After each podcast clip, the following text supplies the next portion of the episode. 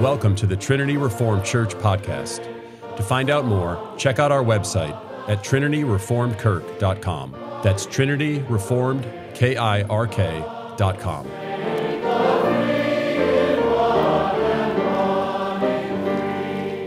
But Psalm 94, verses 12 and 13, reminds us of another benefit of God's chastening.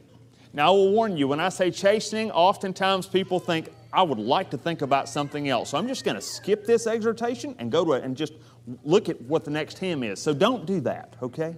That may be your temptation. But there's something good here.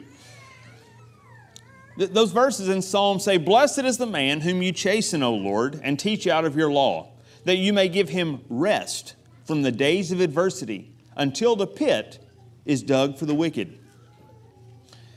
The discipline of God is not only good because it makes us better, it is protection from and preparation for the evil day. Our perspective as humans is finite. We are limited as, to, as far as our vision is of what God is doing. We only see what He's doing in me and maybe in my family.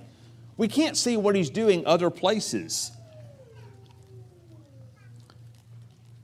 When He corrects us, we don't know how His correction is actually a part of what He's doing in a wider area.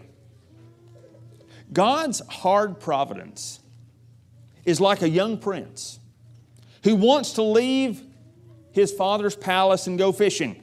But instead, his dad, the king, demands that he remain behind, prepare and saddle the horses, and then clean out their stalls. While the son probably dislikes his task, he has no idea that his father is actually planning to attack an enemy where the son had planned to fish.